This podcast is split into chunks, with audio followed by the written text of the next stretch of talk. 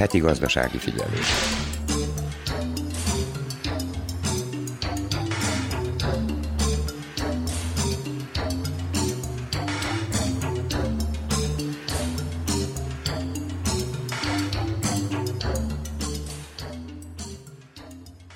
Európai Központi Bank három irányadó kamatot emelt 3,4 százalékkal, ami az eddigi legnagyobb emelkedés. Ez főként azokat a szerbiai polgárokat érinti, akik változó kamatú euró alapú hitelt vettek fel. A szerbiai jegybank is megemelte az alapkamatot fél százalékkal, így az ezentúl 3,5 százalék lesz. Ezzel az infláció csökkentését szeretnék elérni, valamint azt, hogy a belföldi fizetőeszköz értékvesztése visszatérjen az előzőleg megállapított korlátok közé. Hegedűs Erika köszönti a heti gazdasági figyelő hallgatóit. Szerbia nyugodtan várja a telet, nagy mennyiségű földgáz sikerült ugyanis bekészítenie az udvarnoki, valamint a magyarországi bérel tározókba, mondta a Szerbia Gáz vezérigazgatója. Fel felhívta a figyelmet arra, hogy a gázt és az áramot is Szerbia kormányának döntése értelmében olyan áron kell majd értékesíteni, amit a szerbiai átlagfizetés elbír. Nem lesz újabb áramdrágulás sem korlátozás Szerbiában, de spórolni kell, mondta az energiaügyi miniszter. Az önkormányzatok már megkezdték a villamosenergia megtakarítási tervek kidolgozását. A heti gazdasági figyelőben azonban nem ezekkel a témákkal foglalkozunk. Elsőként a pályakezdőket foglalkoztató első fizetésen program részleteiről hallhatnak. Egy most induló építészeti vállalkozásról is szólunk, mely újdonságnak számít a szerbiai piacon, és amelynek egy részét Kulára telepíti egy magyarországi cég. Beszámolunk a topolyai vállalkozói és mezőgazdasági kiállításról is. A fogyasztóvédelmi mellékletben a használt autó vásárlásáról beszél a szakember. A vállalkozói mellékletben szabadkai tetováló művészt ismerhetnek meg. Az idegenforgalmi mellékletben a vajdasági épített örökségről szóló sorozatunkban a Zombori Gimnázium épületét mutatjuk be. Ennyi a kínálatból. Ha felkeltetük érdeklődésüket, tartsanak velünk. A munkatársak Nagy Emília, Kozma Lívia, Verica Poljákovics, valamint Dejan Jó Jocic és Dragan Vukmirovic nevében tartalmas időtöltést kívánok.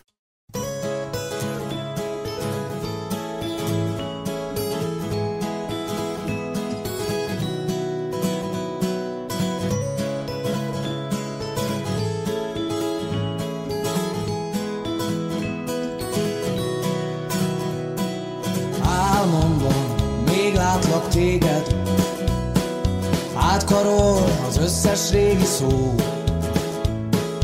Forgatlak, jobban megnézlek De a tűz most már vízzel oldható.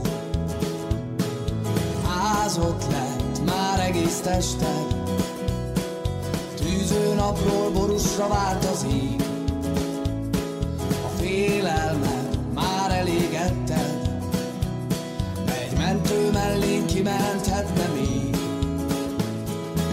táskás szemben elpakolva a világ összes problémája. Minden nap, ha rólad szólna, az ég egyszer még rám borulna. Táskás szemben elpakolva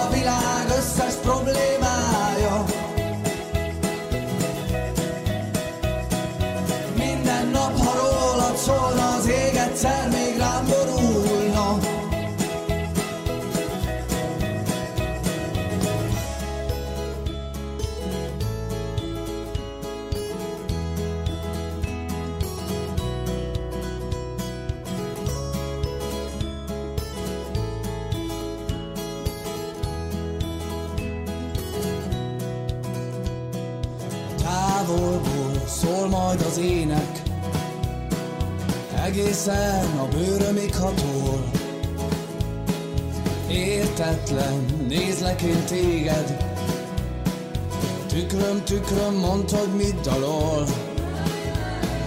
Kész vagyok, most levetkőzöm, az utcán fekszik már a ronygykabát. Egy percig még ott elidőzöm, ahol Hagytam régről levedlet ruhám Táskás szemben elpakolva világ összes problémája. Minden nap, ha rólad szólna az ég egyszer még rám borulna. Táskás szemben elpakolva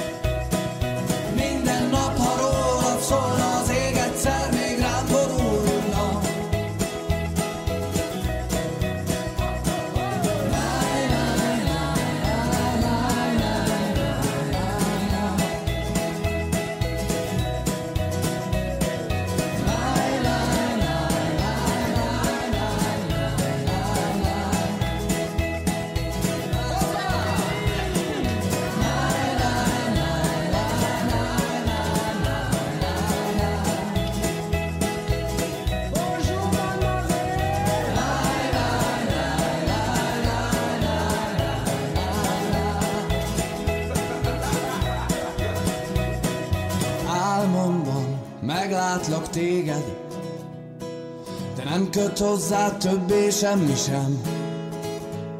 Egy filmvásznon majd újra nézem És emléket egy dobozba teszem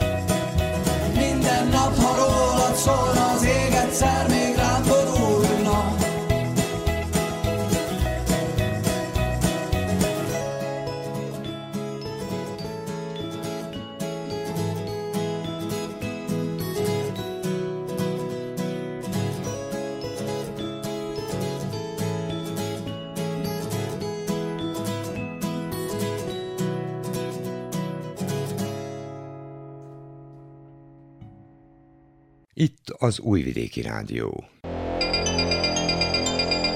Gazdasági figyelő.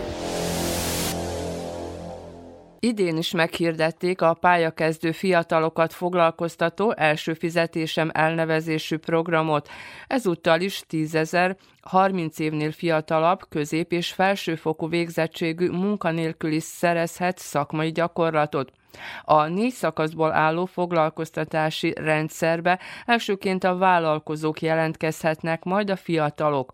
A két fél ezután kiválaszthatja egymást, majd végül aláírnak egy kilenc hónapra szóló szerződést. Év végéig pedig már meg is kezdhetik a munkát a fiatalok. Tudtuk meg Szécsi Erdman Elvirától, az Országos Foglalkoztatási Szolgálat szabadkai részlegének munkatársától. Az első fizetésen program idén is esélyt ad a 30 év alatti fiataloknak, hogy a saját szakmájukban vagy szakmán kívül munkatapasztalatot szerezzenek 9 hónapon át. Ez a program négy szakaszból áll, és az első szakaszban a munkaadók jelentkeznek szeptember 22-ig. A Moja Prva Plata honlapon lehet jelentkezni, és ajánlom is a munkaadóknak, még akkor is, ha nem biztosak abban, hogy vannak-e jelentkezők, vannak-e a nyilvántartáson munkanélküliek, hogy pályázzák meg, jelentkezzenek, mert a, tehát az előző évi tapasztalatok azt mondják, hogy a munkanélküliek később is bejelentkeztek a nyilvántartásra, de akkor már nem tudtak pályázni munkaadónál, mert a munkaadók nem jelentkeztek. Tehát, Tehát a munkaadó egyébként a későbbi folyamatban is még esetleg, hogyha talál megfelelő munkavállalót, dolgozót, akkor elállhat ettől a pályázattól. Tehát nem kell attól tartani, hogy most ő bejelentkezett, és mindenáron foglalkoztatni kell valakit. Pontosan így van. Inkább legyen több kínálat, hogy akkor a munkanélküliek is tudjanak választani, meg hát a munkaadók is, hogy egymást kiválasszák. Tehát most az a fontos az első szakaszban, hogy a munkaadóknak a figyelmét felhívjuk, hogy jelentkezzenek. A második szakaszban munkát kereső személyek fognak jelentkezni, és ez október 3-ától október 31-ig tart. Itt a fiatalok, akik középiskolát fejeztek, ők 25 ezer dináros támogatást fognak kapni, és azok, akik főiskolát vagy egyetemet, ők 30 ezer dináros támogatást kapnak. Ez egy kicsit változott a tavalyi, meg a tavaly előtti években. Alacsonyabb volt, tehát kisebb összeget kaptak. Most ez is egy kicsit a javukra jár, hogy többet kapjanak ezek a munkanélküliek. Milyen korosztályból jelentkezhetnek a fiatalok? Mert ugye a középiskolát azt körülbelül 20-22 éves korukig azért mindenki befejezi. Az egyetem vagy a felsőfokú végzés az azért elhúzódhat a tanulmány. Meddig számíthat pályakezdő fiatalnak, aki jelentkezhet erre a programra? Hány éves korukig? 30 éves korukig tudnak jelentkezni, akár középiskolások, tehát akár azok, akik középiskolát fejeztek, vagy főiskolát, egyetemet. Ez egy olyan korhatár, ami különben nálunk számít fiatalnak, tehát 30 éves életkorig. Ami az összegeket illeti, az előző években olyan tapasztalatunk is volt, hogy a munkaadók tudták pótolni ezt az összeget, úgyhogy tehát ezen kívül, ez az összegen kívül, amit ők fiatalok kaptak, volt olyan munkaadó, aki pótolta is ezt az összeget, és ilyen módon motiválta őket. Ez gyakorlatilag ez az összeg, ez az állami támogatás, bértámogatás. Pontosan, így az is lehet. Fiatalok, ugye beszéltünk arról, hogy mely korosztályból jelentkezhetnek, milyen iskolai végzettséggel lehet jelentkezni? Bármilyen iskolai végzettséggel. Azt tudjuk, hogy vannak olyan szakmák, ahol kötelező ez a gyakorlat, tehát tapasztalat nélkül még meg nem szereznek tapasztalatot, nem tudnak munkába lépni. A jogászok, egészségügyi dolgozók tartoznak ide. Viszont többi szakmában is ugye mindenhol fontos a munkatapasztalat, és ez egy esély, hogy a fiatalok szerezzenek munkatapasztalatot, utána könnyebben, munkaerőpiacon könnyebben tudnak elhelyezkedni. Legtöbb esetben ezek a munkaadók, tehát meg is tartsák ezeket a, a fiatalokat. A tavalyi program most körülbelül véget ér, és elég sok munkaadó folytatta az együttműködést ezekkel a, a pályakezdőkkel, akik ugye megtanulták a szakmát náluk, és most tudják folytatni ki számít pályakezdőnek, tehát aki befejezte az iskolát, igaz, hogy lehet, hogy pár évvel korábban, de sehol sem dolgozott, ahol jegyzett munkaviszonya volt. Ebben a programban pályakezdőnek az számít, ha egyáltalán nincs munkatapasztalata, vagy ha kevesebb, mint 6 hónap munkatapasztalata van abban a szakmában, amire jelentkezik -e erre a programra. Tehát ha 6 hónapnál több van, akkor sajnos már nem tud jelentkezni. Akkor már nem pályakezdőnek számít. Ha már itt a fiatalok jelentkezésénél tartunk, akkor azt is talán érdemes megemlíteni, hogy ha befejezte az iskolát, és még nem jelentkezett be a foglalkoztatási szolgálatnál, akkor is jelentkezhet. Tehát föltétele az, hogy önöknél be legyen jelentkezve, vagy jelentkezhet úgy, hogy majd bejelentkezik. Hogyha éppen frissen most júniusban, vagy akár egyetemi oklevelet most szerzett, akár most ebben az augusztusi-szeptemberi időszakban. Az az egyik feltétel, hogy a munkanélküli listán szerepeljen az, aki részt vesz ebben a programban. Mivel hogy a munkanélküliek október 3-ától október 31-ig tudnak jelentkezni erre a programra, akkor akár az is, aki mondjuk október 30-án jelentkezik be itt nálunk, még megteheti a honlapon, még tud jelentkezni október 31-ig. A harmadik szakaszban a munkaadók fognak választani a jelentkezők közül, és az így fog történni, hogy november 1-től 15-ig a magánszférába tartozó munkaadók választanak. November 16-ától 30-áig a közszférába tartozó munkaadók tudnak választani, tehát ki tudják választani a jelentkezők közül, hogy kit szeretnének felvenni. Ezután 15 napon belül a Moja Prva Plata honlapon lesznek feltüntetve a listák, és decemberben pedig a negyedik szakaszban már a szerződéseket fogják aláírni a munkaadók, munkanélküliek és a Nemzeti Foglalkoztatási Szolgálat. Az elején, amikor azt említette, hogy a munkaadók jelentkezhetnek, itt viszont említette, hogy nem csak magáncégek, magántulajdonú cégek jelentkezhetnek, hanem a közvállalatok is ezúttal? Pontosan úgy van, tehát a magánszérába tartozó munkaadók ugyanúgy, akik a közszérába tartoznak, munkaadók jelentkezhetnek egyaránt. Milyenek a, a korábbi évek tapasztalatai, és hát a tavalyi tapasztalata, mekkora az érdeklődés egyrészt a pályakezdők részéről, másrészt pedig a vállalkozók részéről, hogy fiatalokat foglalkoztassanak. Tavaly 2021-ben 173 kérelem lett jóváhagyva a munkaadók részére, 310 pozícióra és 430 személy számára. Ebből 81 személy írta alá a szerződést a, végén. 2020-ban 154 kérelem lett jóváhagyva a munkaadók részére, és 118 munkanélküli fiatal írta alá a szerződést tehát a 2020-as évben valamennyivel több munkanélküli személy fiatal írta alá a szerződést. Felhívnám azért a figyelmet a munkanélkülieknek is, tehát azok, akik nem jelentkeztek be, viszont keresnek munkát, hogy jelentkezzenek be, mert ez igazán egy, egy jó esély, hogy munkatapasztalatot szerezzenek 9 hónapon át, utána pedig nagy az esély arra is, hogy munkába lépjenek, tehát rendes munkaviszonyba a, a munkaadóknál. Ezen a programon keresztül, tehát ez nem munkaviszony, ez ilyen volontőr munkának számít, de utána esélyt kapnak arra, hogy rendes munkaviszonyba lépjenek a munkaadónál. De a szolgálati évet, ezt a kilenc hónapot azért beszámítják, vagy ez nem számítódik szolgálati évnek? Vagy milyen biztosítás jár a fiataloknak ez a kilenc év alatt? Minden jár nekik, mondjuk betegbiztosítás, az az idő alatt, amíg dolgoznak?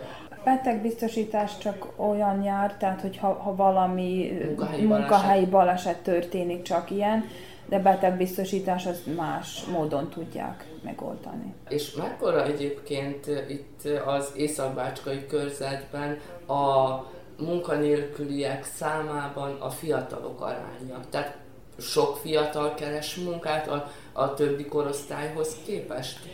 Az északbácskai körzetben 20%-a a munkanélkülieknek fiatal. Most jelenleg... És pályakezdők? Igen, igen, pályakezdők. Az északbácskai körzetben augusztus végén 6659 munkanélküli személy volt regisztrálva, Szabadkán pedig 3686. Ebben az első fizetésem programban van-e lehetőség arra, és ezt a gyakorlatból azért a mindennapi életből tudjuk, hogy nem csak helybéliek dolgoznak helybéli vállalatokban, vállalkozóknál, hanem akár több tíz vagy több száz kilométerről is vagy utaznak, vagy vállalják a költözést. Tehát, hogyha a szabadkai első fizetésem programba nem találnak valakit itt szabadkait, munkavállalót, akkor máshonnan lehet a rendszerbe bekapcsolni, hogy ha én munkavállalóként vállalom, hogy szabadkára költözök, vagy szabadkán lesz meg ez a szakmai gyakorlatom? Természetesen, tehát bármelyik városból, nincs városhoz vagy helyhez kötve az, hogy hol fognak jelentkezni munkaadók vagy a munkanélküliek. Mondjuk, ha egy szabadkai munkaadó jelentkezik most az első szakaszban, nem csak szabadkai munkanélküli tud nála pályázni, tehát előfordul az is, hogy mondjuk Kanizsáról, Horgosról, Zomborból, tehát bárhonnan tudnak a munkanélküliek pályázni a munkaadóhoz. Tehát az a lényeg, hogy minél több munkaadónk legyen jelentkezve, hogy a munkanélküliek is tudjanak utána választani, és utána a következő szakaszokban már egymást ki tudják választani. Az előző években volt olyan példánk is, hogy mondjuk szabadkai munkanélküliek újvidéken helyezkedtek el, vagy részt vettek a programban, de mondjuk Zomborból is volt, aki Szabadkán végezte ezt a programot, tehát nincs helyhez kötve szabadon, tehát szabad a, a, ez a munkaerőpiac, úgyhogy tudnak a munkaadók is, meg a munkanélküliek is választani. És a foglalkoztatási szolgálat, ugye ez egy országos programban működik, és hát a foglalkoztatási szolgálat hálózata is országos szintű. Önök mennyire tudnak a foglalkoztatási szolgálatból abban segíteni, hogy az első fizetésen programra jelentkező munkaadókat és pályakezdőket összekapcsolják, mert hogy nyilván egy újvidéki nem tudja, hogy szabadkai, bár ugye választhat, de mennyire tudnak ebben segíteni, hogy irányítják, hogyha nincs szabadkai munkanélküli a szabadkai vállalkozóhoz. Szoktunk közreműködni, de az igaz, hogy itt Szabadkán én csak a szabadkai munkanélkülieket tudom megnézni. Azért nyitott ez a rendszer, tehát ez az első fizetésen program, és utána már, mikor ők jelentkeztek, a, a munkanélküliek mondjuk egy másik városba, akkor mi azt egymás között, tehát uh-huh. utána nézzünk, ellenőrizzük az adatokat, hogy megfelel-e a követelés, tehát a program követelésének, úgyhogy utána már együtt is működünk. A gyakorlatban például egy újvidéki pályakezdő az látja a szabadkai, vagy a pozsareváci, vagy a belgrádi munkaadói kínálatot? Pontosan. Tehát a, a, ezen a platformon, a honlapon, az első fizetésem nevezetű honlapon látható minden. Tehát amikor a, a munkaadók bejelentkeztek, akkor októberben már a munkanélküliek az összeset uh-huh. meg tudják nézni.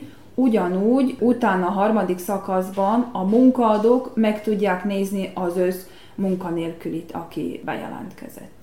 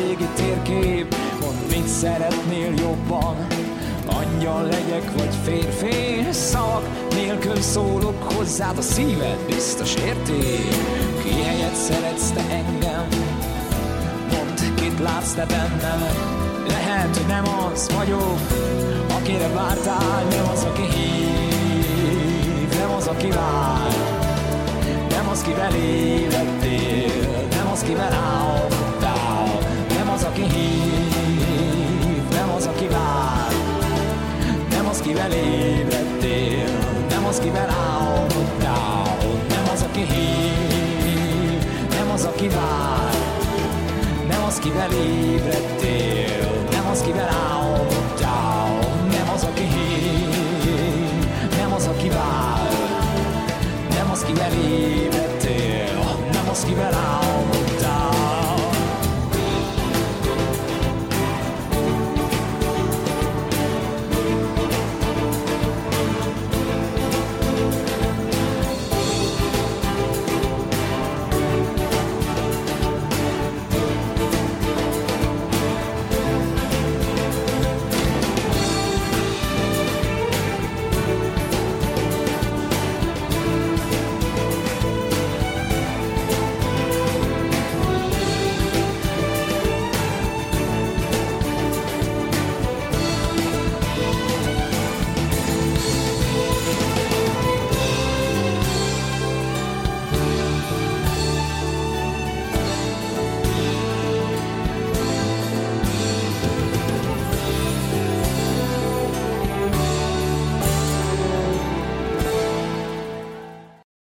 az Újvidéki Rádió. Gazdasági figyelő. Egy most induló építészeti vállalkozásról is szólunk, mely újdonságnak számít a szerbiai piacon, és amelynek egy részét Kulára telepít egy magyar cég. A világviszonylatban is egyre népszerűbb energiatakarékos, úgynevezett passzív házak gyártásához szükséges részeket állítják majd elő.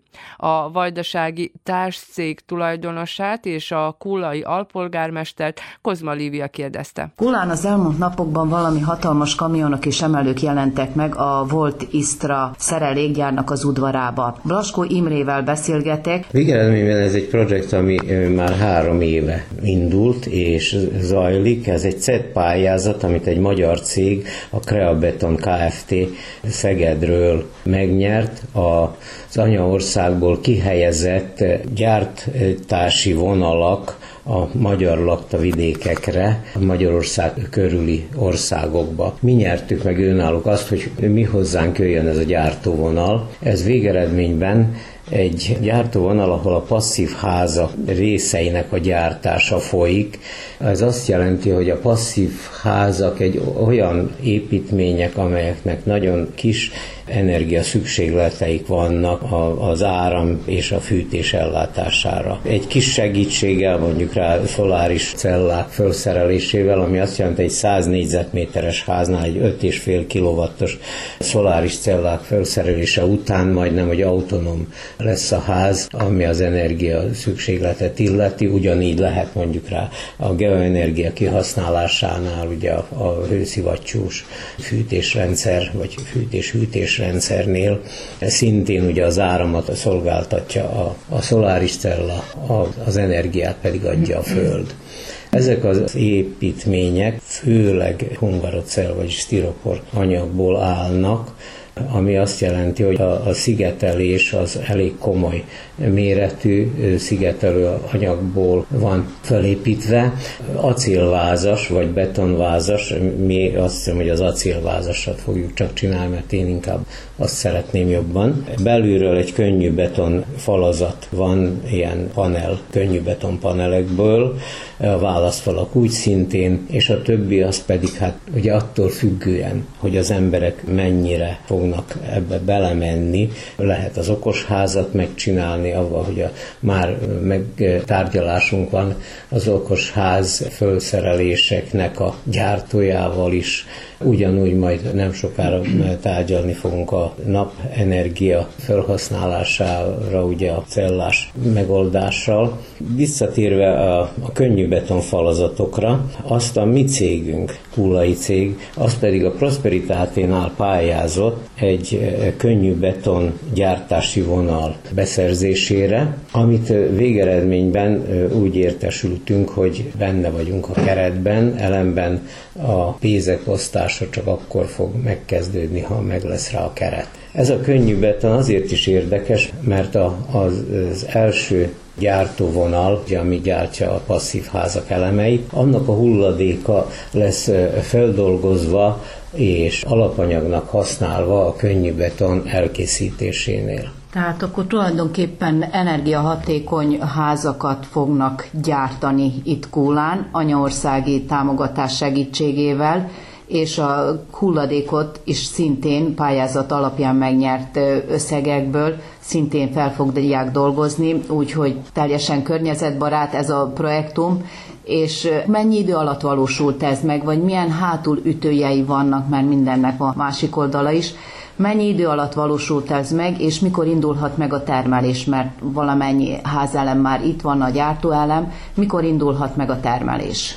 Három éve vagyunk ezen a projekten, és most sikerült ugye a megvalósítás elkezdeni avval, hogy a héten négy nyerges vontatóval érkezett nyolc konténer felszerelés, még két nyerges vontató kell, hogy érkezzen. Jövő héten, az egyikben még két konténer, a másikon pedig egy nagyobb méretű gép lesz, ami nem fért konténerbe és ezután ugye 15-e körül valószínűleg kezdjük a szerelést, és a szerelés hát el fog tartani egy-két hétig. Valószínűleg úgy, hogy remélhetőleg a hónap végéig már a próbatermelés elindulhat. Ez egy lehet utopisztikusnak hangzik, de én remélem, hogy sikerül megvalósítanunk. Tervezték-e, hogy a szerbiai piacon, vagy pedig majd szélesebb körbe fogják értékesíteni a terméküket, a mindkét terméket? Hát elsődlegesen a hazai piacon szeretnénk törni ebben a, a termékkel, és szeretnénk elsők lenni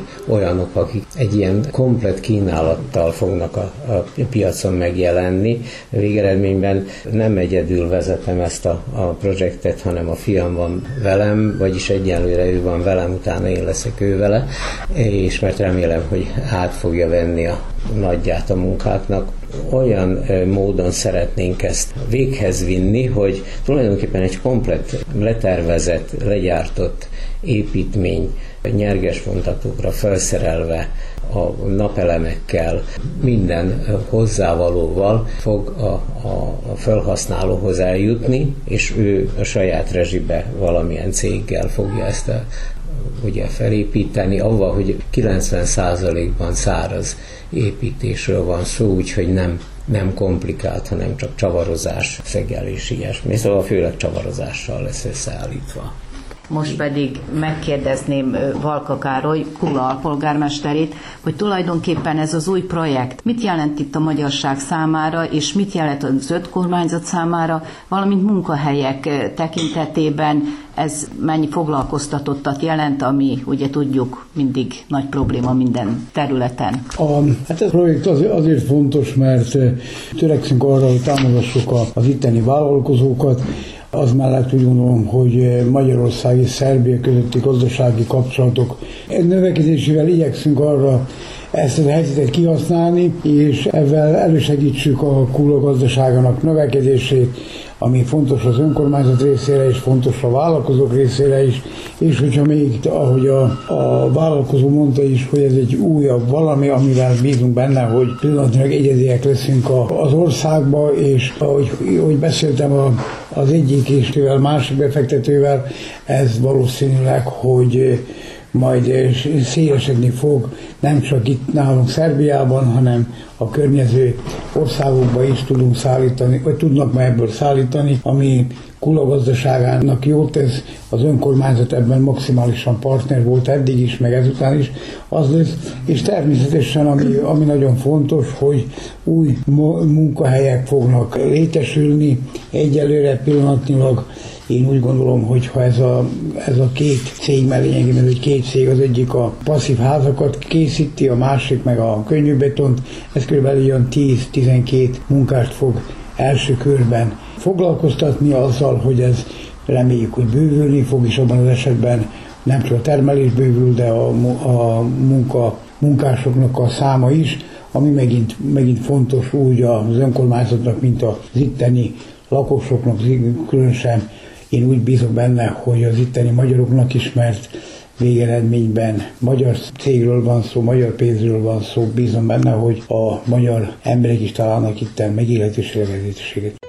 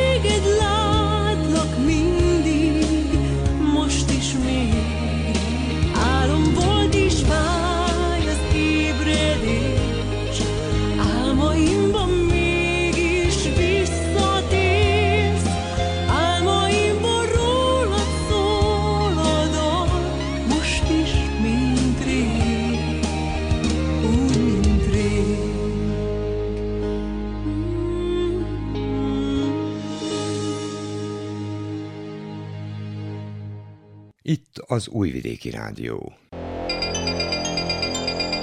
Gazdasági figyelő. Több mint 250 vajdasági és magyarországi vállalkozás mutatta be termékeit a Topolyai mezőgazdasági és gazdasági kiállításon.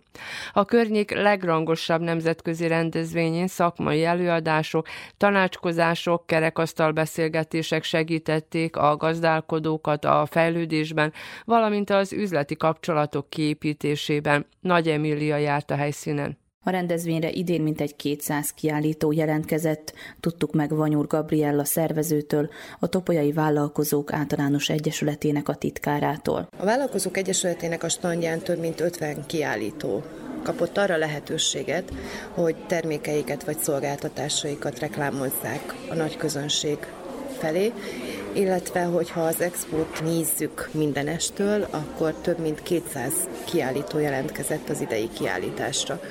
Mondom ezt a Vállalkozók Egyesületének titkáraként és az Expo társszervezőjeként. Minden évben a vállalkozók felismerik a lehetőséget, hogy mennyire fontos az, hogy bemutatkozzanak, illetve hogy a termékeiket, valamint a már meglévő termékeik újításait megmutassák a nagy közönség számára. Nagyon sokan élnek a lehetőséggel, hogyha szétnézünk a kiállítótérben, akkor láthatjuk azt, hogy vannak különböző termékek, illetve vannak elérhetőségek, mivel a szolgáltatást végző vállalkozók ugye nem tudnak termékeket kiállítani, ezért szórólapokat, névjegykártyákat, illetve különböző nagyformátumú zászlót, reklámanyagot, panót hoztak, és itt az érdeklődők az elérhetőségeiket magukkal vihetik. Amennyiben valakinek szüksége van akár villanyszerelőre, akár egy új cég is reklámozza magát a kiállítóterünkben, ők különböző üzlethelyiségek takarítását vállalják,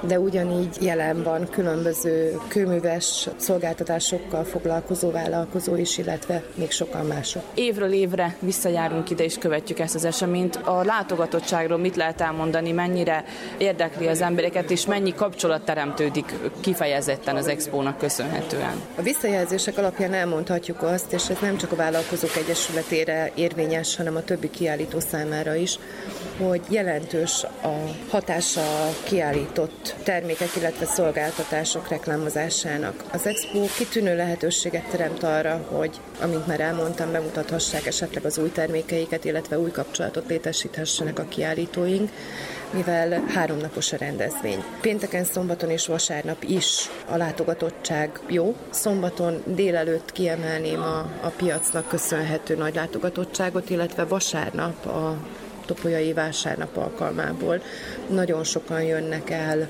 az Expo kiállításra is egész Vajdaság területéről, azért, mert itt van gyakorlatilag mellettünk, itt szerveződik a topolyai vásár. Kihasználják a lehetőséget az emberek, és akkor jönnek gyakorlatilag a legtöbben egész Vajdaság területéről. És idén is jöttek Magyarországról is. Jöttek még esetleg máshonnan is külföldről, vagy csak Magyarországról? Montenegróból, Horvátországból és Magyarországról érkeztek még kiállítóink, ezért mondhatjuk már évek óta azt, hogy nemzetközi kiállításnak minősül a Topolyai Expo. Igyekszünk tágítani azt a kört, akiknek lehetőséget biztosítunk a bemutatkozásra, akár a, a testvérvárosaink látogatásával, illetve a különböző turisztikai helyek promóciójával. Az idén is jelen van kiállításunkon Makó városa, illetve hát a Makói Hagymatikum gyógyfürdő, illetve a Szent Erzsébet Móra Halmi gyógyfürdő. Ők évek óta kiállítói az Expo kiállításnak, és örömmel jelentek meg az idén is.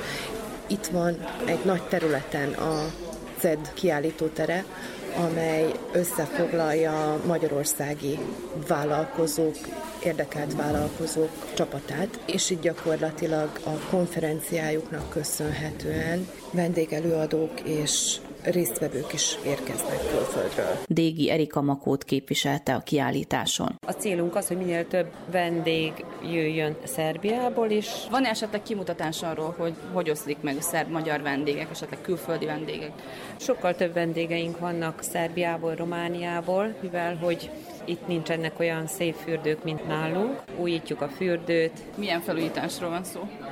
Ugyanolyan komplexumot fognak még létrehozni, ami eddig is volt, még rengeteg medence, csúszdák, és remélhetőleg jövő nyára kész lesz az egész, és élvezhetjük. Mennyire nő meg az érdeklődés egy ilyen alkalom után, amikor kiállítanak, megmutatják magukat? Elég szépen megnő az érdeklődés, mivel hogy ugye a reklám kedvezményes kuponok, ezek, ezeket osztogatjuk, és ezért meglátogatnak bennünket. Közel is vagyunk. Könnyebb átmenni igen, innen is. Igen, igen, könnyebb, mint messzebbről, úgyhogy várjuk Önöket szeretettel Agymatikumban. Balog Stramf Marian a Móra Turist Nonprofit Kft-ből érkezett. A leginkább hangsúlyos ez a, a szállásadói fürdőjegyünk, ami egy évek óta működő rendszer, és az a lényege, hogy elő- és utószezonban, hogyha jönnek Mórahalomra a vendégek, akkor a nagyon jó, nagyon jó minőségű magánszállás helyeinken megtalálhatják ezt a kedvezményt, ami gyakorlatilag egy 50%-os kedvezmény a fürdőjegyre. Tehát ez azt jelenti, hogy a fürdő honlapján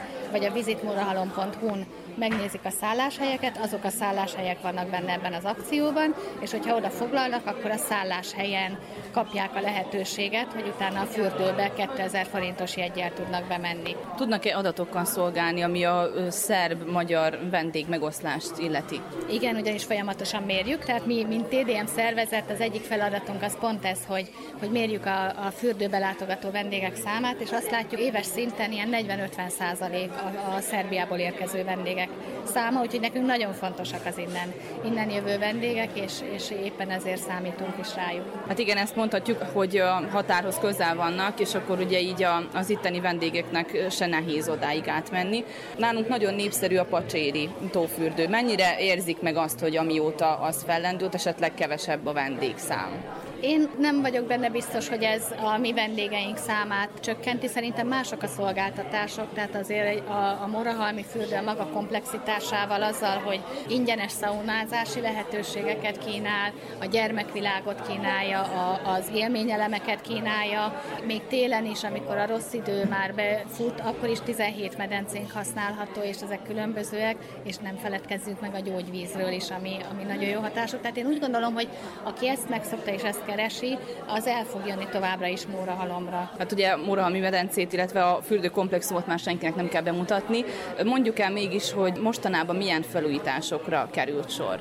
Ami a legeslegutolsó nagy dobása tulajdonképpen a fürdőnek, az a wellness részleg, a csendes wellness. Ez a tavalyi évben került átadásra, illetve ahogy a, a Covid után nyitni lehetett, akkor nekünk ez volt az, ami teljes újdonságot tudtunk kínálni. Ennek az a lényege, hogy mivel a fürdő árpolitikája szerint a jegybe benne van a szolgáltatások használata, teljes körű használat, ami elég egyedülálló nálunk, viszont vannak olyan vendégek, akik szeretnének egy picit elvonulni, egy picit, picit jobban relaxálni, nekik hoztuk létre ezt a részleget, tehát itt plusz szaunák vannak, egy nagyon népszerű, egyedülállóan nagy méretű szauna is, és olyan helyek, ahol, ahol tényleg nincs nagy tömeg, és nincs zajongás, és nincsen futkosó gyerek, ez az egyetlen ilyen felárral igénybe vehető részleg, ahol tényleg ezt a plusz szolgáltatást nyújtjuk. Emellett korábban pedig szerintem még ami fontos az a, a fogadó tér, a fürdőnek a fogadó tere, mert hogy korábban, évekkel korábban ott nagyon probléma volt, hogy a vendégek sorban álltak kívül a fürdő előtt, és ezt sikerült elkerülni azzal, hogy egy hatalmas üvegcsarnok került kialakításra, és egy nagyon modern fogadó térrel gyakorlatilag már nincs olyan, hogy valakinek kint kelljen várakozni, hogy be tudjon menni a fürdőbe. További tulajdonképpen újdonságunknak mondható a városkártya rendszer, ami egy digitális rendszerünk. Ez azt jelenti, hogy erre bárki ingyen beregisztrálhat a városkártyára, ez a morahalomkártya.hu oldalon történhet, és ingyenes regisztrációért cserébe ő kedvezményeket kap. Például a fürdőbe van egy egyszeri 20%-os kedvezmény, amit rögtön ki tud használni, hogyha beregisztrált, de az összes többi szolgáltatónál is szinte mindenhol, az Ezer év parkjában is van kedvezmény, a vendéglátóhelyeken is van kedvezmény, tehát én úgy gondolom, hogy ezt nagyon hasznos és nagyon jól ki lehet használni és szerbiai lakosok ugyanúgy regisztrálhatnak rá. Kassa Tibor egy hódmezővásárhelyi építőipari cég ügyvezetője elmondta, a reklám fontos, de Magyarországon már sokan ismerik termékeiket. Először jelenünk meg itt Topolyán a kiállításon. Szeretnénk megismertetni a cégünket, és bemutatni azt, amit gyártunk, illetve a termékeinket. És mivel foglalkoznak konkrétan? A cégünk az egy építőipari besorolásba tartozó cég, egy speciális szegmenset képviselünk. Az építőiparban vizes blokkok területére gyártunk szakipari falakat, WC kabinokat, zuhanykabinokat, öltözőkabinokat, ilyeneket, és ez a termékünk, a fő termékünk, amit 20 éve mi gyártunk, forgalmazunk, illetve szerelünk. Most ugye az orosz-ukrán háború az a gazdasági helyzetet gondolom Magyarországon is megviseli, de amit mond, tehát ezek a termékek, ezek mindig kellenek, mondhatjuk, tehát ez nem, nem luxus termék, mégis azért érintette valamennyire a céget ez a válság. Jelen esetben a kabinok kapcsán még nem érintett bennünket konkrétan, tehát a megrendelések nem estek vissza, még Magyarországon az építőipari munkák azok zajlanak. Viszont mivel van egy bútorlapkereskedésünk, és mi a fehér oroszországi bájspán lapoknak vagyunk a Csongrád megyék képviselete, ott vannak gondjaink az véget, hogy mivel Fehér Oroszország Oroszországhoz áll közel, így körülbelül egy bőfél éve már nem kapunk egyáltalán utánpótlás anyagot onnan, úgyhogy újabb források után kellett néznünk, újabb szerződéseket kellett kötnünk, és hát ezáltal csak más termékeket tudunk kínálni. Gondolom, hogy Magyarországon azért részt vesznek hasonló vásárokon. Ott esetleg épülnek új kapcsolatok annak köszönhetően, hogy elmennek és kiállítanak? Magyarországon nagyon keveset veszünk részt vásárokon, mivel hogy 20 év alakult a cég, benne vagyunk költségvetés tervező programba, illetve a 20 év az elég volt ahhoz, hogy bőven-bőven megismerjék a nevünket, mármint magát a céget és a Káfal Kft-t, illetve a termékünket. Úgyhogy sok esetben már hála Istennek ki vagyunk írva, tehát szerepel a kiírásokban, hogy hozzánk forduljanak, hogy beszerezzék ezt a terméket. A reklámra szükség van, bármikor, akkor is, amikor esetleg azt lehet mondani, hogy dübörög a szekér, a reklámot azt nem szabad elfelejteni, viszont föl tudtuk magunkat tornázni olyan mértékben, hogy, hogy ismerik is a nevünket. Annak ellenére mindig megjelenünk újabb helyeken, esetleg külföldön, voltunk az újvidéki vásáron is, az idén is, és próbáljuk népszerűsíteni, hogy esetleg külföldön is minél többen megismerjék a cégünket és a termékünket egyaránt. Farkas Mónika kézzel készített bőrtermékeivel érkezett a kiállításra. Mint mondta, tíz éve folyamatosan visszajár a vásárra értékesítés céljából. Az Expo kiállításon már körülbelül tíz éve megjelenünk a termékeinkkel, hogy bemutassuk, és különben is a kiállításokon sokkal több eladásunk van, mint egyszerű rendezvényeken vagy vásárokon. Mondja, hogy tíz éve jelen vannak, akkor érzik mindig kiállítás után, hogy megnő a kereslet? Vagy ez nem lehet ez, így elkülöníteni? Ez szerintem hullámzó. Nem bírjuk összehasonlítani az éveket, de azért mi rendszeresen megjelenünk, mert nagyon tetszik itt a Top Expo-n. Sikerült már bármilyen üzleti kapcsolatot kiépíteni az Expo segítségével? Hát sikerült, mondhatom, hogy igen. Mondjuk el azért, hogy mit kínálnak. Tehát bőrtermékekről van szó, kabátok vannak, mindenféle sapkák, párna. Bőrtermékeink és szőrmetermékeink vannak, amit a nyers bőrtől kicserezzük, és saját magunk varjuk, készítsük. Szóval vannak bőrzsekik, női, férfi, szőrmemellények, sapkák, kikészített báránybőrök, táskák, szíjak, papucsok. Mennyire van most erre igény? Ugye tudjuk, hogy mindenkit megvisel ez a gazdasági helyzet, meg a háború. Mennyire keresik most az emberek ezeket a termékeket? Hát mi most indulunk szeptemberben, mert szezonális, nyáron nincs igénylet rá. Remélem, hogy az idei év is is elégedettek leszünk.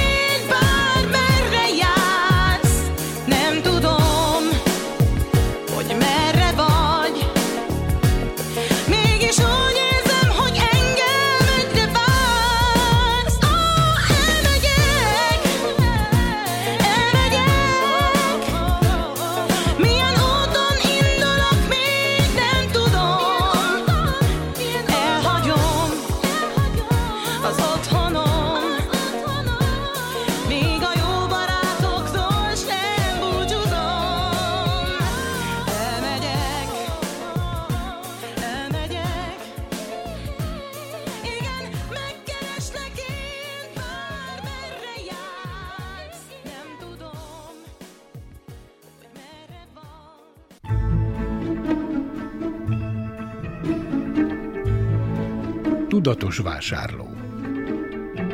Fogyasztóvédelmi percek az Újvidéki Rádióban, a Zentai Fogyasztóvédelmi Központ támogatásával. A fogyasztóvédelmi mellékletben a használt autók vásárlásakor felmerülő gondokra figyelmeztet Szálva Vujicsics, az Entai Fogyasztóvédelmi Központ munkatársa. A használt autókkal kapcsolatosan nagyon sok problémák jelentkeznek, és gyakori kérdések a Fogyasztóvédelmi Központunkban.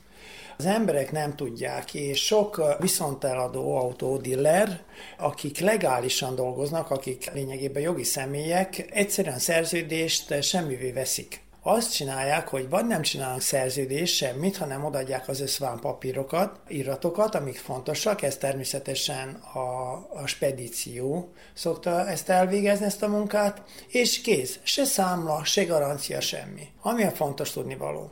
Bármit megvesz az ember jogi személytől, nem fizikai személytől. Tehát Persze a fizikai cégtől. személy, igen, cégtől, kötelesek egyfajta garanciát adni számlát, elsősorban számlát. Most jelentkezett egy olyan probléma, hogy vettek egy kabriót, jó áron megvették, ugye, és 300 km után hazaküldték, hogy nem jó az autó. Mit csinálnak? Hát menjen a szervizbe, felajánlunk magának először 40 eurót, úgyhogy elsítáltak 300 euróig. Amikor megnéztük a szerződést, ami lényegében nincs is, kifejezetten, az nem szerződés, amit felmutattak, semmi hiteles, uvidjenom stányu. Azt, amit lát, ilyen nincs, ezt kötelezően feljelenteni azoknál, akik ezt felügyelik. Az történt, hogy akkor felajánlottak néhány mekkora összeget, hogy ezt ők szanálják a vásárlók. Először is a zeladó felelős mindenfajta garanciáért. Legyen ez műszaki dolog, legyen ez autó,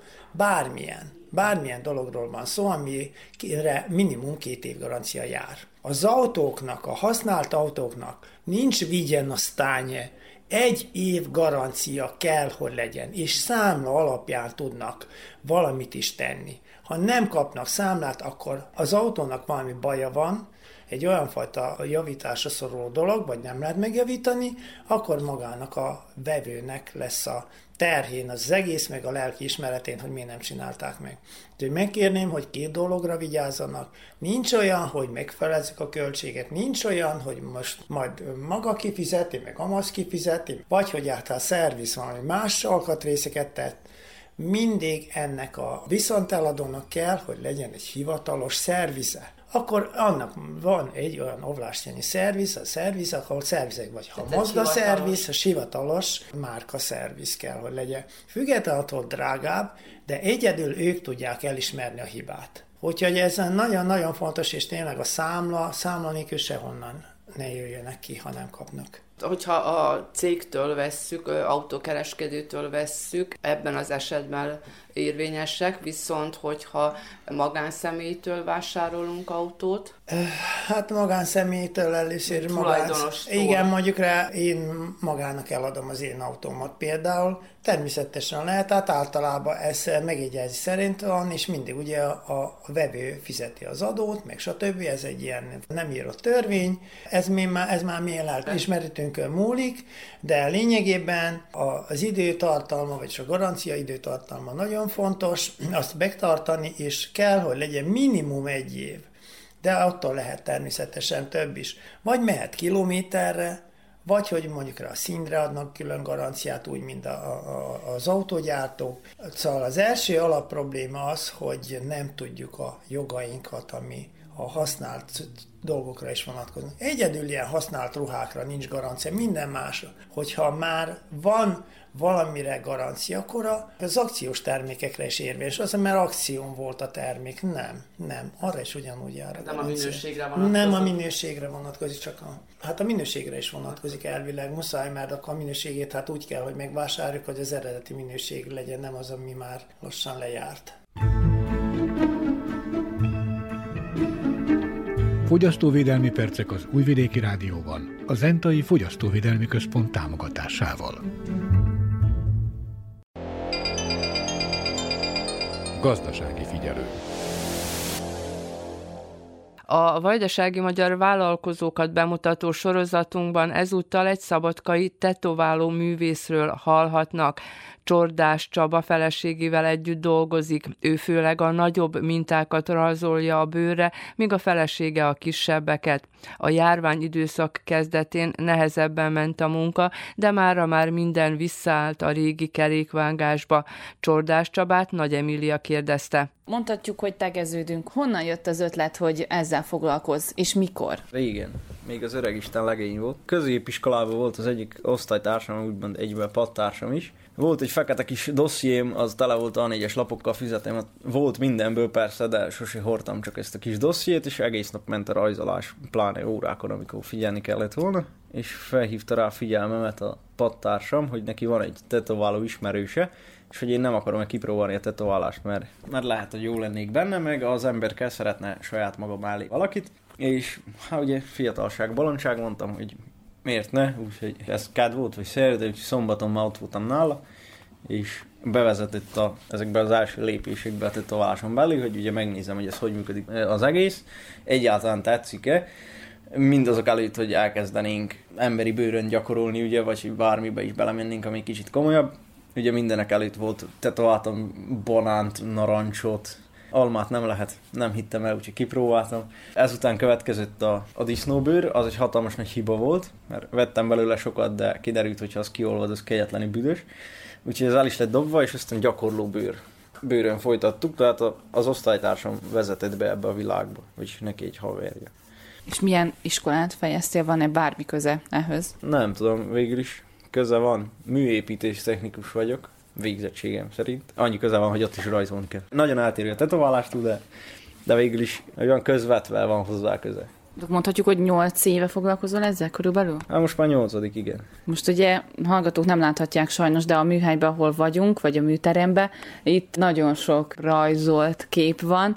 Ezek mind úgy készültek, hogy valakinek, vagy azért karba kell tartani a rajztudást is azzal, hogy folyamatosan úgymond gyakorolni kell? Hát a rajztudás karbantartása az elkerülhetetlen, azt muszáj, de általában úgy is van, ha van nálam papír, meg bármilyen írószer, vagy nem is muszáj papír legyen, akármi, amire arra az adott írószer fog, az én kezem alatt mindig össze van firkálva.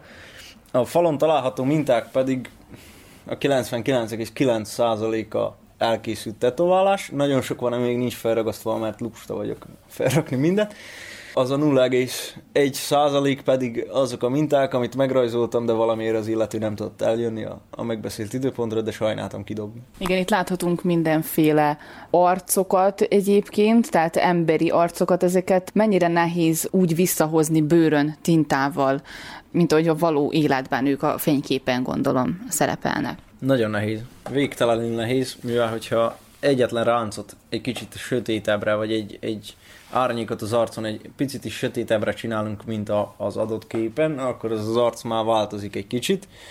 Ezáltal én hiperrealista vagy fotorealisztikus portrék készítését nem is vállalom, csak abban az esetben csinálok portrét, hogyha az illető nyitott arra, hogy egy kevésbé legyen annyira részletes az egész, tehát hogy egy kicsit nagyobb kontrasztokkal dolgozunk, mert, mert az a biztos. Nem, ezeket a nagyon fotorealisztikusat, a hozzátartozókat nem, nem szoktam tetoválni, leginkább egy-egy adott karaktert, egy színészt, hogy ezeknek az arcát sokkal könnyebb átvinni bőrre, valamint sokkal kisebb az esély annak, hogy nem fog rá hasonlítani, mert például van egy Jack sparrow is, most nemrég készült, a Jack Sparrow-t akárki felismeri, a, nem a karaktert, ugye? A színészt lehet, hogy civil ruhában nem ismernék fel, de a karaktert felismeri bárki, mivel nem csak az arca miatt felismerhető, hanem az összes kendő, meg a rasta, meg a rasztában lévő díszek miatt. Tehát karaktereket Színészeket vállalok, hozzátartozókat nagyon-nagyon ritkán. Itt is van olyan, ami mondjuk trend, vagy divatban van, ami mondjuk 8 éve ment, az, az ma már nem, illetve mi az, ami most megy? Hát persze, mindig vannak divatok. Most az elmúlt pár évben kezdenek eltűnni, nagyon divatos volt a, a rózsa kézfejen,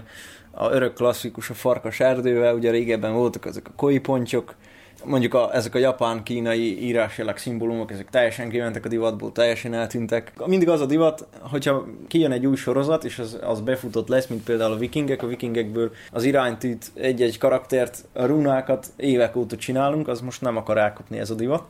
De csináltunk a nagy pénzrablás is, mikor kijött arra is, rengeteg dalimaszkot csináltunk. Mikor kijött ez a három méterrel a föld fölött azt hiszem az volt a címe, vagy a felhők fölött, akkor mindenkinek a Never Give Up-ot nyomtuk, tehát folyamatosan szinte máshogy csináltunk, csak Never Give Up feliratot. Itt ugye többes számot használsz, ki az, aki segítkezik a munkában? A feleségemmel együtt csináljuk, most ő leginkább a szemöldök tetoválásokat csinálja, meg az egyszerűbb, apróbb, kisebb mintákat. Az összes többi komolyabbat én. Hogyha valaki eljön mondjuk a szalomba, és azt mondja, hogy tőled szeretne tetoválást, de a kisebbet, akkor azt is mondjuk lehet, vagy arra mindig a feleséged az, aki megcsinálja? Ja, hát megvan osztva, mert vállal ő is nagyobb mintákat. Fordult már elő ilyen, hogy, hogy jött neki egy barátnője, ugye egy hölgyről beszélünk, nőről beszélünk, és a tetoválás olyan helyre készült, hogy le kellett, hogy vegye a nadrágját, és nem szerette volna, hogyha én csinálom a tetoválást, mert ő neki sokkal kényelmesebb, ha egy nő csinálja a tetoválását, ugye ezáltal ugye a feleségem csinálta, csinálta neki a tetoválást. Nem a méret határozza meg igazából, mert hogyha szeretnél egy, ha nem kéred külön ugye, hogy melyikünk csinálja, hogyha szeretnél a, a fülcimpáttól a kisújad végig egy, egy hosszú egyenes vonalat, ez most nagy divat, ugye az egy nagy tetoválásnak számít, legalábbis hosszúnak, azt is mondjuk ő csinálná ha nem kéred, hogy én csinálom. Akkor azt ő csinálná, viszont én is szoktam ilyen vashuszas méretű mintákat készíteni, ami esetleg részletesebb, árnyalatosabb, kidolgozottabb. Itt van holt szezon? Mondjuk nyáron többen jönnek, mint télen, vagy ez egyáltalán nem függ össze az időjárással mondjuk? Hát igazából szerintem minden tetováló nevében mondhatom, hogy a karrierje elején van holt szezon, amikor kevesebb munka van, ugye, mert még nincs is elterjedve a híre. Aztán később, amikor már egy tetoválónak sok visszajáró vendége, sok állandó vendége és sok új is van mellette, akkor ugye nagyon sokszor szembesünk az, hogy egy-két-három hónapot is kell várni egy terminre. Ezáltal nincs hold szezon, mert az egész év le van fedve. Viszont amikor a, a leg, leghalottabb, ha mondhatom így, ez az egész üzlet, ez a karácsony és az új év között. Ott az emberek ugye kiköltöttek, érznek ünnepek, új évezés, karácsony, tehát az a leg, legnyugisabb időszak, amikor nagyon-nagyon kevés, egy-egy kisebb minta van is. És annyi. Most, hogy rád nézek rajtad, ha jól látom, csak fekete tetováláson, vagy fekete-fehér. Színeseket is készítetek, vagy inkább ez, ami most megy? Készítünk, készítünk színeseket is, viszont a színesekkel egy kicsit más a procedúra, más a gyógyulási folyamat. Tehát a fekete tetoválás se csak két hétig kell ápolni, ez egy ajánlott minimum. Utána is kell ápolni, vagy nagyon oda kell rá figyelni, ugye a nap az, az UV teszi a pigmentet évekkel később is, tehát a fekete tetoválást is nyáron 50 faktoros naptájá, ha kimegy az ember a muszáj, vagy nem muszáj, csak hogyha szeretné, hogy sokáig szép legyen, meg, meg tartós maradjon a tetoválás, akkor kell. A színesekre pedig sokkal jobban oda kell figyelni, tovább javasoljuk a kezelési folyamatot is, valamint lehet beszerezni külön színvédő krémeket térre, nyára, külön naptáját színes tetoválásokra, amik óvják a pigmenteket a, az UV-sugaraktól, meg az összes ilyen külső tényezőtől, ami kihatása van a, a tetoválás minőségére. Most ugye túl vagyunk egy elég komoly koronavírusos helyzeten, ugye egy másfél év, két év, amíg, amíg volt ez a nehéz időszak, aztán a háború. Ez mennyire nehezíti meg a, a boldogulást, mennyire jöttek abban az időben az emberek? Ugye ez mondhatjuk tetoválás nélkül lehet élni, tehát költöttek-e akkoriban ilyesmire az emberek, illetve most? Hát igen, ez egy kicsit, kicsit szomorú, hogy erre mi felénk a tetoválás az luxusnak számít. Nem úgy, mint akár már Magyarországon, már teljesen máshogy működik ez az egész. Kihatással maga a háború nem volt szerintem semmilyen, semmilyen szinten a mi munkásságunkra. A koronavírus annál inkább, főleg ezekkel a kiesett hétvégékkel, ugye még be voltunk zárva, meg ezzel a 6 óráig haza kell, vagy 5-ig volt, mert még haza kell, tehát az 5-6 óra még haza kellett érni, az nagyon bezavart, mert ugye korábban is kellett kezdenünk, hogy biztos befejezünk minden mintát két órával hamarabb, hogy az illetőnek még legyen ideje elmenni a gyógyszertárba, esetleg, hogyha ha hazafelé remekérte valaki, hogy vegyen kenyeret, meg tejet, akkor be tudja. Tehát be kellett kalkulálni nagyon sok mindent, úgyhogy nagyon sok egy alkalmas mintát is több alkalomból csináltunk, mert, mert nem volt rá időnk, hogy befejezzük. A nyersanyagbeszerzés az mennyire működött ebben az időben? Ja, hát ezzel nem volt semmi probléma, van újvidéken van egy, egy üzlet, onnan szerzünk be mindent, úgyhogy nekik ugyanúgy küldtük a megrendelést interneten, ők küldték postán a cuccot, és az simán ment gördülékenyen. Mondhatjuk, hogy elég fiatalon a magad ura vagy, ugye vállalkozó vagy mondhatjuk.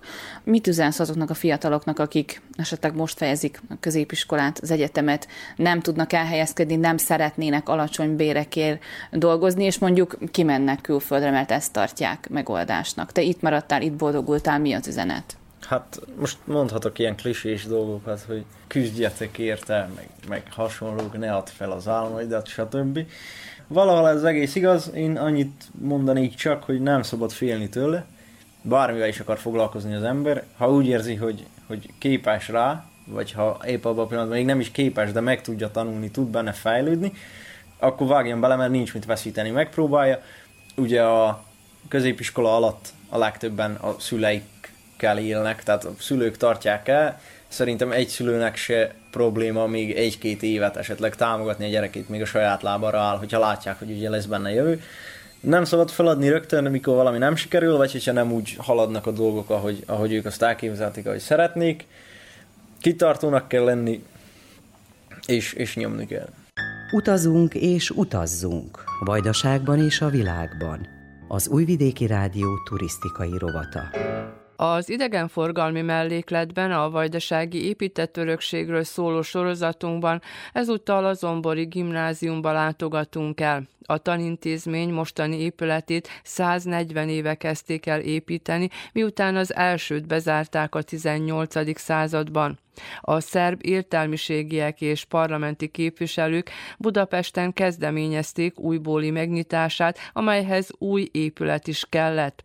A helyi magyarság azonban akkor nem kezdeményezte, de aztán mégis támogatta a létrehozását, és a parlament jóvá hagyta a kétnyelvű Zombori Magyar Királyi Állami Gimnázium megalapítását. Zombor legszebb épületeinek egyikéről Pfeiffer Attila történész egyetemi tanár beszél. Zombor nagyon sokáig harcolt egy gimnáziumért. A török idők után az 1700-as években létezett egy reális iskola, egy reáliskola, amit sajnos úgy döntött a zombori vezetőség, magisztrátus, hogy egyik napról szinte a másikra bezárja. Én, mint helybéli történész, még nem tudtam rájönni, illetve komolyabb kutatásokat kellene végezni a zombori levéltárban, hogy mi volt a valódi oka, nem tudjuk jelenleg. Végre megyeközpont volt, megyeházat építettek. Megyeközpont volt, sőt, ugye 1749-től ne felejtsük el, hogy Zombor szabad királyi város is. Uh-huh volt, és ekkor a, ezen a területen, a Bácska területén csak újvidéknek volt, ugye, ez a státusza, majd Szabadka 1779-ben kapja csak meg a Szabad Királyi Város rangot. Tehát Zombornak ez is volt, és értetetlen volt, hogy miért szünteti meg. Na most aztán az 1800-as években, 1820-as évektől a helybéli szerbek többször nagyobb erőfeszítéseket tettek azért, hogy egy gimnázium, egy helybéli gimnázium épüljön. És akkor itten ez egy, léteztek ugye akkor algimnázium, ugye Csonka gimnázium, négy osztályos csak, tehát nem nyolc osztályos még, aztán, aztán egy városi gimnázium létezett, a magyar forradalmi szabadságharc után a szerb vajdaság és temesi bánság idején, majd utána megszüntetésre sét követően 1860-as évektől városi gimnázium, amely a régi városházán kapott helyet, illetve ottan biztosítottak három tantermet. Na most aztán az 1870-es évek legelején, 60-as évek végén Vukicevics zombori polgármester és Mika Maximovics akkori szerb parlamenti képviselő Budapesten kiharcolták a Magyar Országgyűlésben, hogy Zomborban nyissanak szerb-magyar gimnáziumot. Na most, tehát a, a helybéli szerbség ezt ki eszközölte és véghez vitte, illetve megvalósította ezt a tervet tervet, ugye volt itt több elképzelés, hogy Újvidék vagy Becskerek, ilyen fognak, de Újvidékén mivel létezett már szerb gimnázium, ezért Zombor arra hivatkoztak, ugye, hogy már 25 ezres lélekszámú város, komoly városról beszélünk, amely gazdaságilag igen fejlett, miért ne kapna a város gimnáziumot? Csak szerb nyelvű lett? Nem, de mondjuk én le voltam azon döbbenve, hogy a helyi magyarság, bár kisebbség volt, de nem találtam semmilyen forrást arról, hogy a helyi katolikusok, nem csak magyarok, hanem bunyevácok, sokácok, horvátok szerettek volna gimnáziumot. Ez számomra nem érte... Nem kezdeményezték, hanem a helyi szerbek, elsősorban az értelmiségiek, kereskedők, iparosok voltak azok, akik kezdeményezték ezt, és ezt nagyon szépen lehet az országgyűlési képviselői iratokba végigkövetni ezeket a párbeszédeket, amely az akkori parlamentbe zajlottak. És a és kezdeményezést azt támogatták azért később? Igen, támogatták. Trefort Ágoston, oktatásügyi miniszter külön engedéllyel felhatalmazta a zomboriakat, hogy alapítsák meg a Zombori Magyar Királyi Állami Gimnáziumot, amely két nyelvű gimnáziumként lett alapítva, ahol a szerb nyelv már akkor egyenrangba volt a magyar nyelvvel. Hiszen még egyszer említem, azért többségében szerb anyanyelvű városról beszélünk, még akkor is az osztrák-magyar monarchia idején. Most, hogyha már így a nyelveknél tartunk, milyen tannyelvű most, tehát magyarok is járnak ebbe a gimnáziumba? Most, tehát most hogyan alakul ez? Nem arányában, de hogy van-e? Igen. Igen, van, van magyar anyanyelvű oktatás, jelenleg a gimnáziumban általános szakon. Tehát a társadalmi nyelvi, illetve a természet tudományi szak csak szerbül van, viszont magyar nyelven folyik általános szak, amely viszont sajnos hát kivesző félbe van az alacsony diák létszám miatt. Tehát sajnos minden második generációban nyílik csak szinte magyar osztály, mivel nincsen magyar anyanyelvű diák. A körülöttünk a zaj az azért van, mert hogy mi itt a sarkon állunk kint, a gimnázium igen, előttünk igen, van, igen. mögöttünk van az említett Szent Háromság tér és a régi városháza épülete, tehát Zombor szívében. Írjuk le akkor ezt az impozáns épületet, tehát kifejezetten sok téglából épült. Tehát most építés szemmel nézem, hogy azért itt volt mit építeni. Így van, de... Mekkora? Kétemeletes épületről beszélünk, a tantermek számát most nem pincével. tudom pontosan, igen, tehát pincével, illetve padlással, tehát egy komoly 19. századi épületről beszélünk, és nagyon sokszor a, már az akkori zomboriak úgy említették a gimnázium épületét, hogy a második, illetve a harmadik legimpozánsabb épület mhm. a városban. Miért a harmadik? Azért, mert ugye a Grasalkovics palota a régi városháza, után a Zombori gimnáziumnak az épülete volt a legszebben és a legjobb módon megépített épület, ilyen tehát ar- architektúra szempontjából, úgyhogy ezt már a korabeliek is így említették, illetve hát a mai napig is, hogy az egyik legszebb épülete Zombornak, abból a régi 19. századi korban. Most el kell mondani, hogy egy emeletes volt. Tényleg úgy tervez? Eredetileg, eredetileg nem ez az épület volt az első gimnázium épület, tehát itt állt egy régebbi iskolai épület, amely egy emeletes volt. Uh-huh. Utána az 1880-as években lebontották, és 82-től 86-ig fölépítették földszinti részt, Utána egyemeletessé vált az első világháború, majd az 1930-as években kapja a második emeletet. Tehát akkor gyakorlatilag ilyen nagyra tervezték, mert ugye nyilván, hogy az alapokat úgy kellett terhe- tervezni, hogy terhelhető legyen az újabb szintek. Abszolút igen, tehát egy masszív épületről beszélünk, amelyet később gondoltak többször kibővíteni. Csak sajnos ugye tervezték az 1880-as évektől egészen az első világháborúig, de ez éppen sajnos 1914-ben kapták meg az engedélyt is, az anyagi forrásokat is, de viszont nem, tehát erre már nem került sor, ugye, hogy kibővítsék, a, a gimnáziumnak az épületét, de mindenféleképpen úgy tervezték, hogy bővíthető legyen. Nyilván, hogy tervezőiroda és építőcég végezte az ekkora munkát, kik voltak ők? Igen, tehát a budapesti professzor dr. Hausmann Alajos volt az, aki építész mérnök tervezte az épületet, és 1884 és 1886 között kivitelezték 132 ezer forintnyi keretből, ami egy hatalmas összegnek számított akkor, és ez egy hatalmas projektnek mondható a gimnáziumnak épülete, tehát budapesti mérnöki iroda tervezte. Zomborváros, vagy kiegészítették állami támogatással is? Helyi forrásból is, tehát a zombori magisztrátus volt egy összeg, a, a, amivel támogatta, de inkább állami állami támogatás volt, ezért is nem kapott külön nevet a gimnázium. Ez egy érdekesség, hogy a Magyar Állami Királyi Gimnázium néven volt ismert. Tégla az épület, nagyon díszes így a téglával is az ablakok fölötti mintázat. Van egy úgynevezett szárazkapu bejárata is, és mellette van még egy melléképület is. Mi micsoda? Tehát a főbejárattól balra helyezkedik el maga a gimnáziumnak a két emeletes épülete, jobb oldalt pedig a fő bejárat mellett a tornaterem található, amely... Eredetileg is tervezték a Igen, igen. Ugyanabban a stílusban Igen, van. ugyanabban a stílusban van, és ahogy láthatjuk, 2017-ben felújították a teljesen a tornateremet, sőt, kibővítették, de viszont az első három ablak, mivel hét ablaknyi utcasorról beszélünk, három ablaknyi volt az eredeti tornaterem, azt meghagyták az eredeti stílusban. Nem szerették volna a külső burkolatot bántani, éppen ezért nem építették át erre a modern stílusra, hogy láthatjuk szépen, hogy uh, így kiegészítették a tornatermet az ablakokat fölújították, tehát mennyiben újították föl ezt az épületet? Úgy tűnik, hogy hát még föntső szinteken, mintha a téglákat is lemosták volna, ugye egyértelmű, hogy az alsó szinten a forgalom miatt, ami hallatszik is itt, ahogy beszélgetünk, Igen. mert hogy egy aránylag forgalmas utcáról, keskeny forgalmas utcáról van szó, lent azért eléggé kormos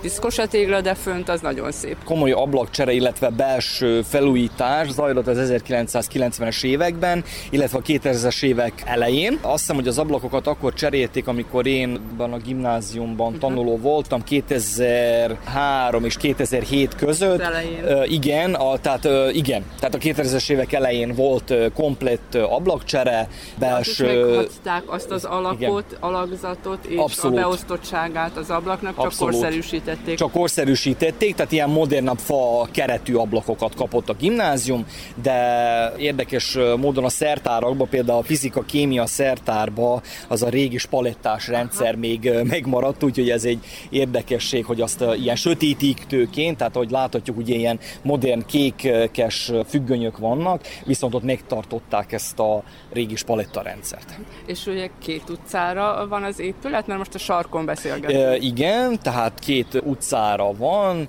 ugye a maga a Dosszitei Obrádovics utca, tehát a, vagy a Posta utcája, hogy a zombariak ismer ismerik helybeliek, illetve ugye a másik Peter Konyovics utca, ugye, amely a központ felé visz ki. És ez a belváros, Igen. és ugye belváros. ez megmaradt gyakorlatilag szinte minden épület, ugye említette a tornaterem kiegészítését, hogy az már egy picikét modernebb, Igen. újabb kori Igen. változat, Igen. Igen. de hogy gyakorlatilag szinte teljes egészében megmaradt. Most, hogy ne beszéljünk azokról a teraszokról a, az éttermek előtt, de Igen. hogy azért az épületek is nagyon sok föl van újítva itt a belvárosi részen. E, igen, föl van újítva, ez szintén a 2000-es éveknek a felújítási hullámában idejében készültek, és itten szinte a, tehát a Szent Háromság tér körüli épületek ebben a 19. századi stílusban, illetve a főutcának az egyik része, bár sajnos nem került a műemlék védelem alá nagyon sokáig, ugye, mint mondjuk a Újvidéknek a Duna sétánya, a Duna utcája, Zombor nem, nem figyeltek erre, de azért amit tudtak a 2000-es évek elején felújítottak. Gondoljunk csak például a régi városházára, amely a, mondhatjuk, hogy a régi pompájában tündököl.